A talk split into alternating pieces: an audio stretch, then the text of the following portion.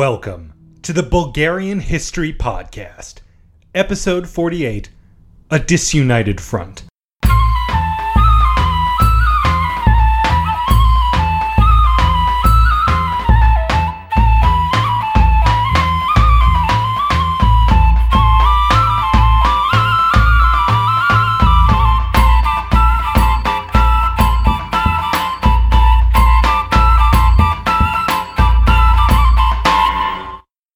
We have no new Patreon supporters this week, but as always, consider pledging. Even a dollar a month makes a difference, and I will send you that great uh, History of Bansko miniseries.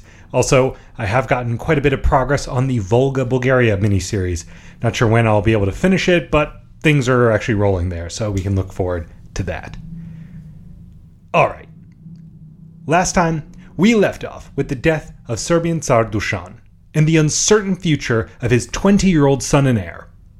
Bulgaria and Constantinople has signed an alliance sealed with marriage in an attempt to stop the growing power of the Ottomans as Orhan's eldest son Suleiman leads raid after devastating raid into Bulgaria, eventually killing two of Tsar Ivan Alexander's three sons.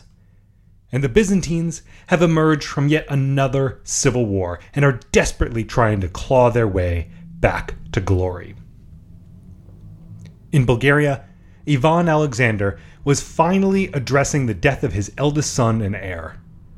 With, as I mentioned, two of his three sons from his first marriage, Michael Asen IV and Ivan Asen IV, both dead, only his remaining son from that marriage, Ivan Stratsimir, remained as despot in Vidin, running that territory semi autonomously.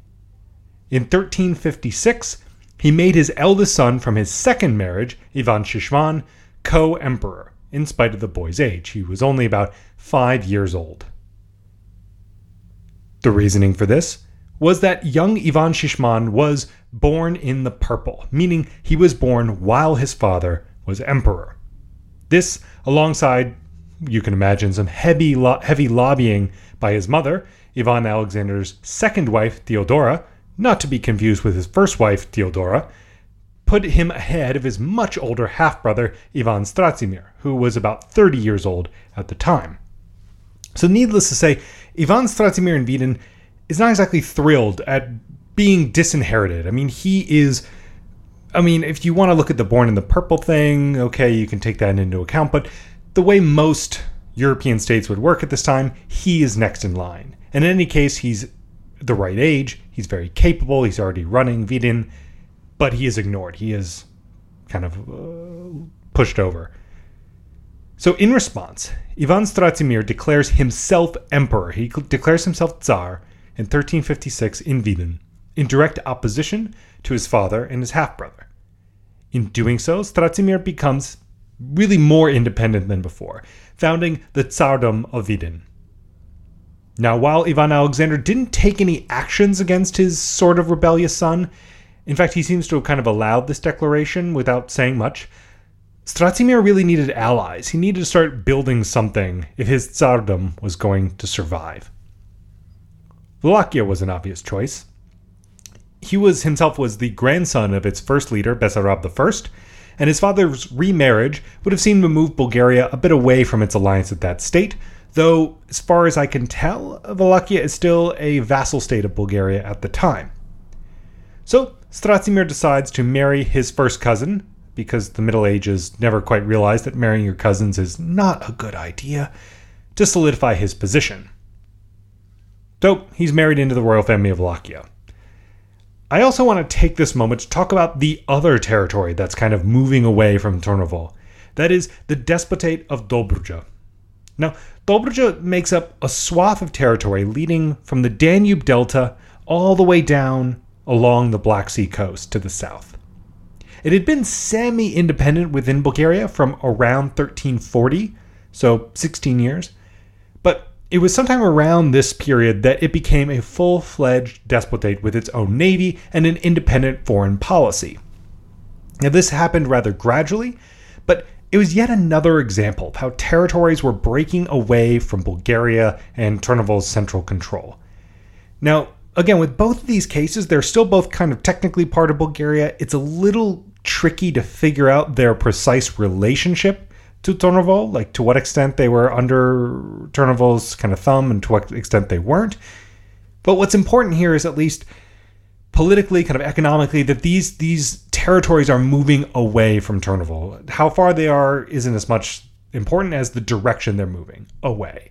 And so it's not good for Turnovo, right? It's a, it's a weakening of central authority. Ivan Alexander is allowing all these things to happen. There's really no evidence that he lifted a finger to prevent these things from happening or to try to reassert central control, which so many of his predecessors had done. Right? We've seen this happen all throughout the Second Bulgarian Empire. You know, little areas rebel and become semi-independent, and central authority, as soon as it can, reasserts itself. Doesn't happen here. Now, of course, Bulgaria wasn't the only state facing this kind of problem. We've talked before about how this was a fairly widespread problem in the Middle Ages, though, of course, with exceptions. So, around the same time in Serbia, the young Tsar Stefan Uroš V was already facing some serious difficulties along the same lines as Ivan Alexander. He was 20 years old and, if we believe Fine, quote, weak, possibly feeble minded, and unable to take forceful action against this separatist tendency. End quote. Right after he took the throne, there were rebellions in the Greek provinces by local Greek magnates, who were ironically actually descended from the Asen dynasty in Bulgaria, who wasn't? Uh, Stefan Uroš V himself had eight, or half of his eight great grandparents being Bulgarian, so if you want to look at that way, he was half Bulgarian himself. But these rebellions succeeded in bringing the Aegean coast away from Serbia, and this was followed by those same magnates swearing fealty to John V, the emperor in Byzantium. Thus, Serbia lost the territory and the Byzantines gained it without the Byzantines having to lift a finger, and with the Serbians seemingly powerless to stop it from happening. Probably sparked by this early sign of weakness, Stefan's uncle attempted to seize the throne that year from his young nephew, but he was thwarted. Still, the uncle was able to retreat to Thessaly and Epirus and continued to call himself Tsar there. This marked the beginning of a fragmentation of Serbia under Stefan Uroš V's weak leadership. And, well, it's remarkable how quickly it happens, even though, frankly, it shouldn't be remarkable to us anymore. We've seen similar things happen over and over in Bulgaria. We have a very strong Tsar who expands the empire, brings prosperity, and that Tsar dies. And almost immediately, everything he built begins to fall apart. Time and time again, I've talked about this extreme fragility of these kinds of medieval states. And this is just another example of how dependent they are on their leader and the personal relationships that that leader is able to build and that leader's personality and uh, yeah just just very personal stuff and so even the child of that leader often is unable to carry on the legitimacy and the power and the dignity and all the things that that ruler had which kept the state together but still states were not the only thing that was fragile at this time so were lives because far away the elderly Ottoman Sultan Orhan was reminded of this. When in 1357 his son Suleiman Pasha fell off his horse near the Sea of Marmara and died of his injuries. Just like that, the young, promising heir to the throne, whose devastating raids had made him the scourge of the Balkans and Bulgaria in particular, was dead. His father was deeply affected by the loss. But he was lucky he had another son, Murad, who stood ready to take the throne when called upon. Of course, in spite of this setback, Ottoman raids on Bulgaria continued unabated. There, Ivan Alexander was busy raising a new set of children from his second wife. One, named Ivan Asen V, after his older half brother who had died at the hands of the Ottomans, Suleiman, who just died, to be specific, was made co emperor in 1359 along with his brother Ivan Shishman.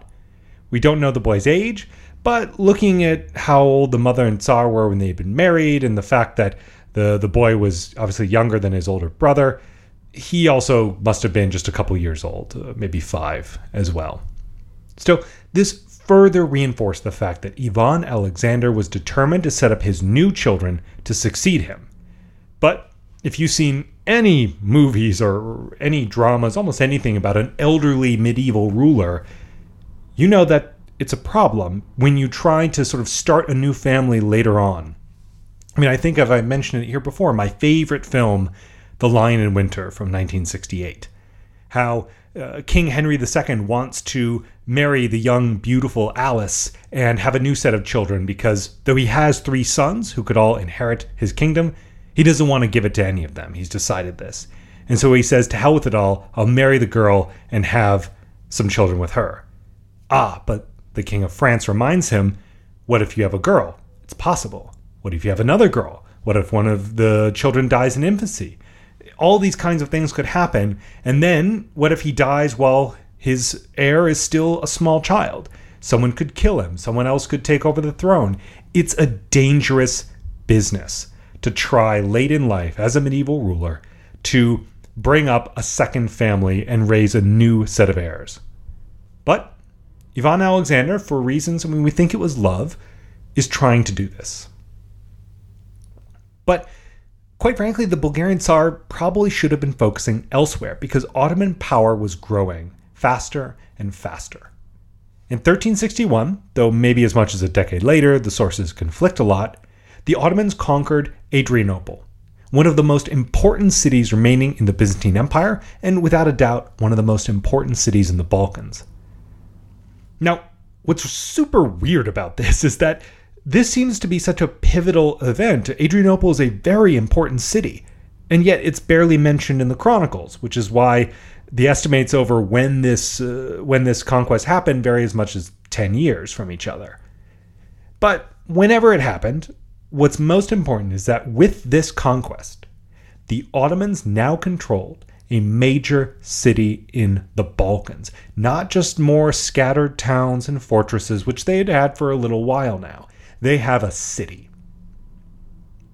But still, in the meantime, the Ottoman capital is still very much in Bursa, which is in Asia Minor, not too far from Istanbul and, well, Istanbul now, Constantinople, and the Sea of Marmara. There, in Bursa, a year after his son had taken Adrianople, the elderly Orhan finally died at the ripe old age of 80. His son Murad then became the third Ottoman Sultan. Murad was well educated. He'd grown up with the finest tutors in Bursa. But he was ultimately a man of action. Even before he took the reins of power, he was helping to spearhead Ottoman expansion, particularly after the death of his older brother Suleiman. So now, this man of action, this man who had led devastating raids in the Balkans, he was in charge. The man who took Edirne was in charge. So, whereas the death of a Tsar in, say, Serbia, or the death uh, of, a, of an emperor in Byzantium in this era seems to always mean weakness and a difficult transition, for the Ottomans it meant an even stronger leader comes to the rise because Orhan was a good leader, but he was 80 years old. He he had let, not left Bursa in quite a while. There wasn't so much he could do. So it's a dangerous shift for countries like Bulgaria. Now, one of the first actions of the young uh, Murad was to officially move the Ottoman capital to Edirne, which is what they began to call Adrianople. So this meant that the Ottoman capital is now, for the first time, and where it would remain for the rest of Ottoman history in Europe. Now, this boy, Murad, he and his father, they may have been fighting Turkish tribes in Anatolia. I haven't mentioned that Ottoman, the Ottomans have expanded their territory in Anatolia quite a bit by fighting other Turkish tribes. But this move by Murad makes it clear that the ultimate aims of the Ottomans are very much in Europe. They're expanding in Anatolia, but that's a secondary concern for them. They want to move their capital to Europe. Europe is where they're raiding, Europe is where they're expanding, Europe is where they want their home base to be. So, this is a very disconcerting shift, a disconcerting sort of change of events for Bulgaria, the Byzantines, and the Serbs. Now, also, at some time early in his reign, Murad began to implement a system which would ultimately help really define this empire that he was building for centuries in the future. Because as the Ottomans conquered, as with most armies at the time, they took slaves. But remember, the Ottomans began as kind of a small Turkish tribe which settled in Anatolia. They weren't like a massive, massive people group. The Turks as a whole were a huge group of people, but the Ottomans were one of many tribes. So, much like the Proto Bulgarians, they had this problem. They didn't have the numbers to conquer and uh, expand and take more territory and settle that territory and do all this only by themselves. They needed to bring new people into their group and especially into their military. Now, one way to do this was to conquer other Turkish tribes and sort of absorb them, which they did. But there were other solutions as well. Murad's solution was to impose a tax. Of all the slaves his army took, one of five of them went to him personally. Those taken would be converted to Islam and treated as an elite military unit of slaves personally loyal and owned by the Sultan.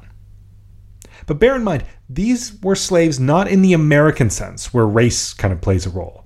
Slavery in Europe and the Middle East is really quite different at this time.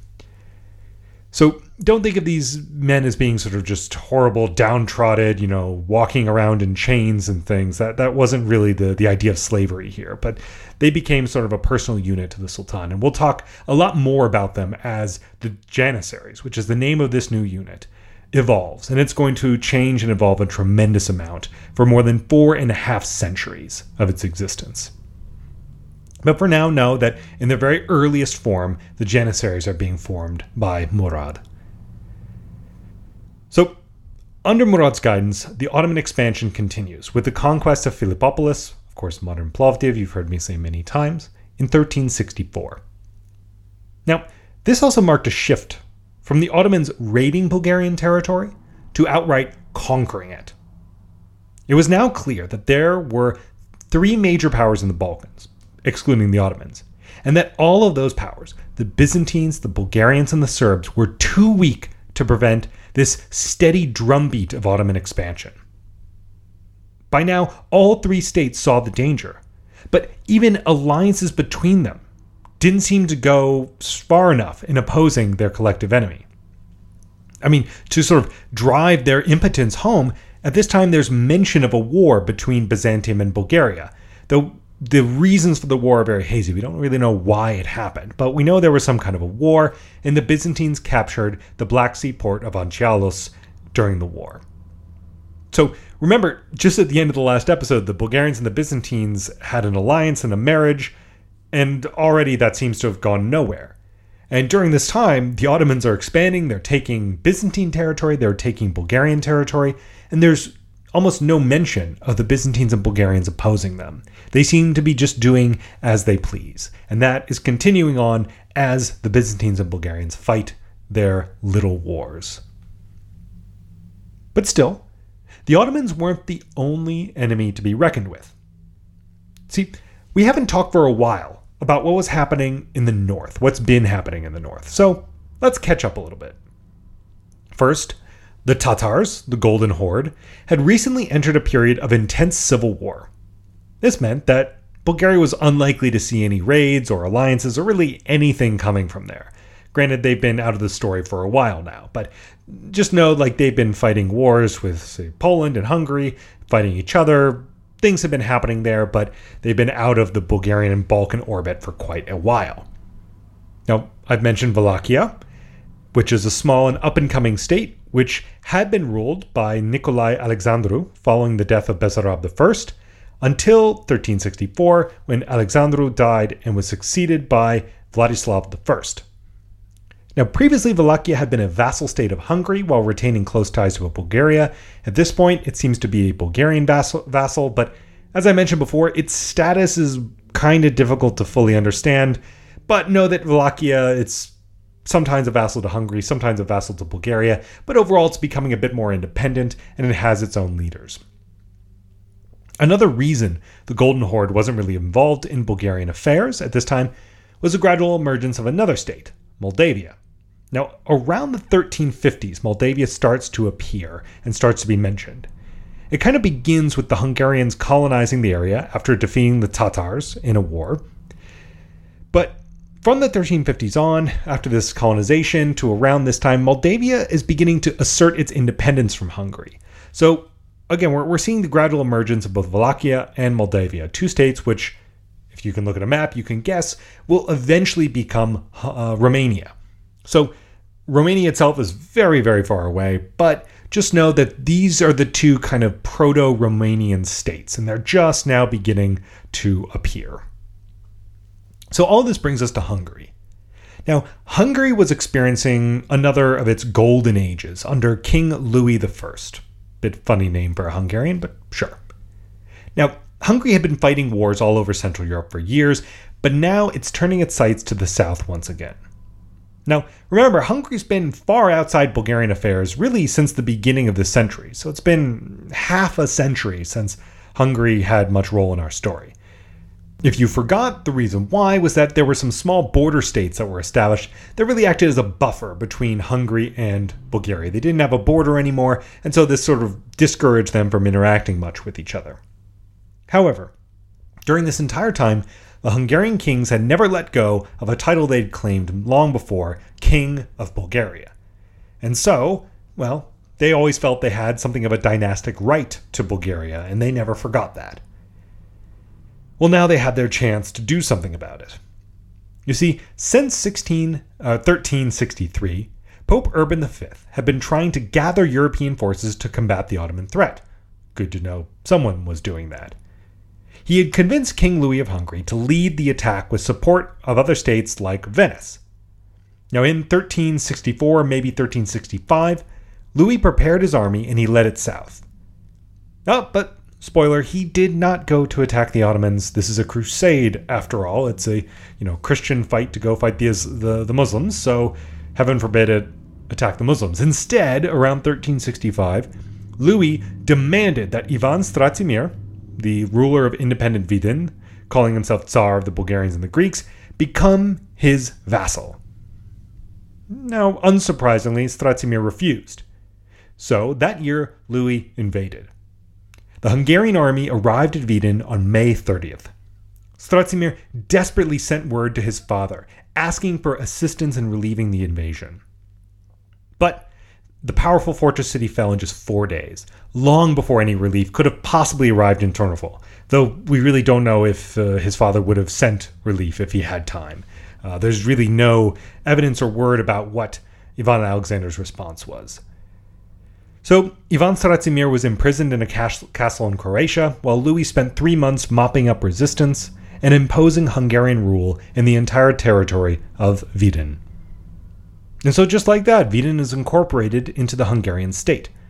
And Franciscan monks were immediately sent all over the territory to begin the process of converting the population from Orthodox Christianity to Catholicism. Though uh, spoiler alert, you can probably guess they did not have a lot of success. There's one thing we've learned from the Byzantines is that Orthodox Christians do not like the idea of becoming Catholic. Though they did evidently convert Ivan Stratimir and his family themselves to Catholicism while they were off in Croatia, though we sadly don't have any details about just how that happened. And so, while Vidin was nominally independent prior to this, it was still technically part of Bulgaria and an important part. And it was now lost. And Ivan Alexander, as I mentioned, really seemed powerless to prevent it. There's no evidence of him doing anything to prevent the loss of this territory to the Hungarians. And to make it all worse, again, all of this was originally intended as a crusade to attack the Ottomans. So instead of going to attack the Ottomans, the crusade only manages to weaken Bulgaria, one of the frontline states opposing their expansion.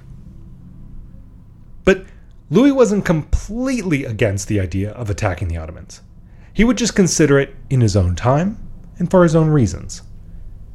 You know, to help him make this decision, in 1366, he was visited in his capital of Buda, now the half of Budapest, or a third if you want to be technical, by none other than the Byzantine Emperor John V himself, in person. The emperor made it clear that it was vital to mount a serious resistance against the Ottomans, and that his own state and his neighbors simply couldn't do it on their own. Now, Louis, without a doubt, he must have understood the seriousness of what the Byzantine emperor was asking of him because no Byzantine emperor in the history of that state had ever left Constantinople to ask for foreign assistance like this. Sure, his predecessors had asked the Pope for existence, which prompted the First Crusade, but this was something different. This wasn't sending a letter, this was personally traveling. Still, Louis, you know, he was probably somewhat moved. Uh, evidently, he was offended a bit as well by the Byzantine emperor's uh, kind of conduct. But he wanted to get something out of the deal. And that something was, you can probably guess, the same thing that the West has always wanted from the Byzantines in exchange for help the unification of the Eastern and Western churches. In exchange for that, help was promised. However, the Pope made it clear to Louis that aid should not come until the Emperor kept up his side of the bargain. So, knowing the history of such deals, you can take your bets on what the outcome is going to be. So, he waited for John's side of the bargain to be taken care of. He waited for unification to happen. And in the meantime, Louis headed to Transylvania to oversee operations against Moldavia, which had, as I mentioned, kind of pushed a bit for its own independence. He was also organizing more forced conversions to Catholicism in Wallachia, Serbia, and ongoing ones in Vidin, which, as you can imagine, were really upsetting local populations.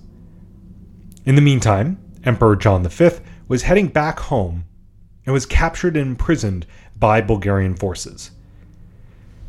Now, the reasons for this are a bit hazy. Byzantium and Bulgaria had recently been allies and recently fought. The Byzantines were trying to entice Hungary, a Bulgarian enemy, to get involved in the Balkans in the fight against the Ottomans.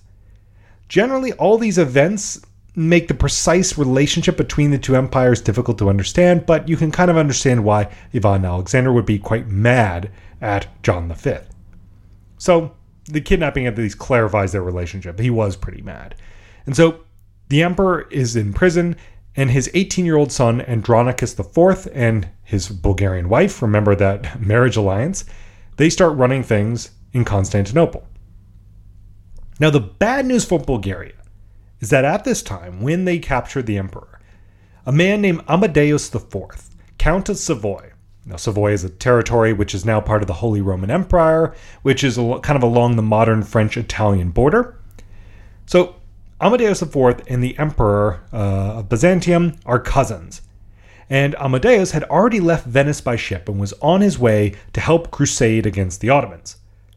When he reached the Dardanelles, he was joined by the emperor's son in law and some other Byzantine forces, and they mounted an attack on an Ottoman, Ottoman position in Gallipoli and managed to capture it declaring it the, quote, first and most famous victory against the heathen Turks. Now, Amadeus had to decide what to do next. His cousin, Emperor John, was requesting military assistance to free him, but the Pope had not authorized him to attack Bulgaria. However, Amadeus made his decision and sailed his forces to the Black Sea to attack Bulgaria. One by one, he took the Black Sea fortresses from Sozopol to Burgas to Pomorie to Mesambria, which is now Nessebar. And in Nessebar, the population resisted and was put under siege. The fighting was fierce, but the city did fall. It was pillaged, and its population was slaughtered as punishment for their resistance. Now, to be clear, at this point, the Crusaders were attacking the Despotate of Dobruja, and which was a vassal state of Bulgaria, similar to what Vidin had been, though again its level of independence is a bit unclear, with some sources describing it as being more or less fully independent. But in either case, that's who they're attacking. And now, interestingly enough, Dobruja had moved its church to be part of the Patriarchate of Constantinople instead of that of Turnovo. So it had kind of yeah moved its Orthodox Christianity towards Constantinople. Uh, that also is a move that kind of signaled a level of independence. It traded extensively with Venice. It helped supply vital grain to Constantinople, uh, especially during famines there. Its capital was Kavarna, which wasn't the largest city. The largest city was Varna, but this was a pretty thriving and important place, and a place that was actually somewhat close to Constantinople. But still, it was invaded like this. And the next step on that invasion path was itself Varna. So, Moving up from the Sever by ship, these Crusader forces reached Varna and demanded that the city surrender. But the citizens refused. They sent word to Ivan Alexander to release the Byzantine emperor and end the conflict.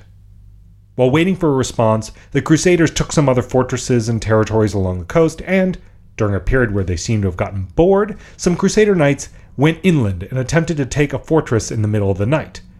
They were discovered and massacred. Although he had not authorized the attack, the leader of the whole expedition, Amadeus, retaliated by slaughtering the population responsible.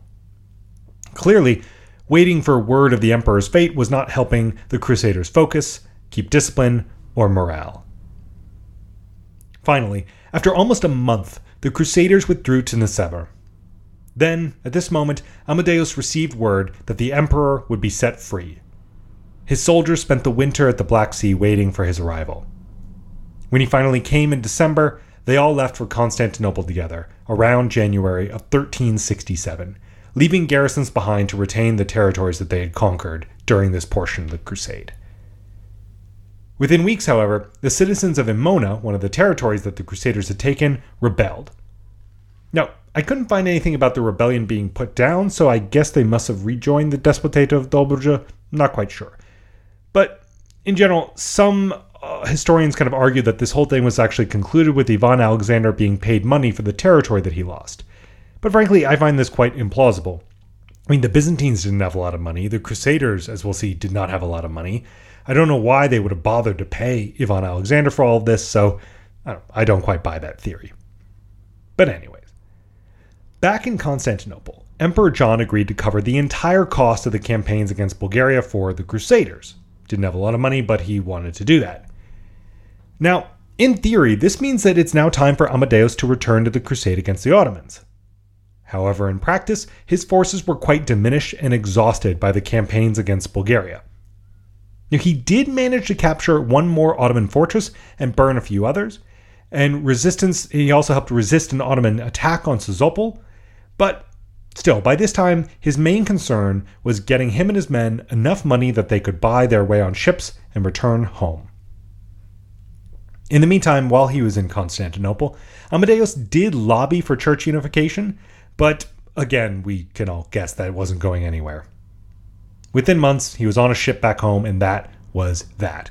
Another crusade over and accomplished very little, frankly. It's like so many of the crusades before, this ended up spending more time fighting Christians than Muslims. Though that was, you could say, partly the fault of Bulgaria. But still, is this inherent tragedy that in the face of the growing power of the Ottomans, this intent kind of uh, effort to stop them to ended up attacking mostly Bulgaria. And, well, on that down note, that's where I'm going to leave things. With the conclusion of the so called Savoyard Crusade, the ever weakening of Bulgaria under Ivan Alexander with the loss of Vidin and possibly Dobruja, with Serbia, well, I didn't have time to talk about it, but you can guess, steadily getting weaker under the ineffective uh, Tsar Stefan Uroš V, and Hungary exerting itself in the Balkans again after half a century away. And as always, the Byzantines getting weaker and weaker and weaker, taking a bit of territory but not really making any advances. Still, time hasn't run out for the Balkans yet. But the sand in the hourglass is falling minute by minute. This episode was written and produced by me, Eric Halsey. The theme music was written and performed by Teddy Raven. As always, Uspech, or in English, good luck.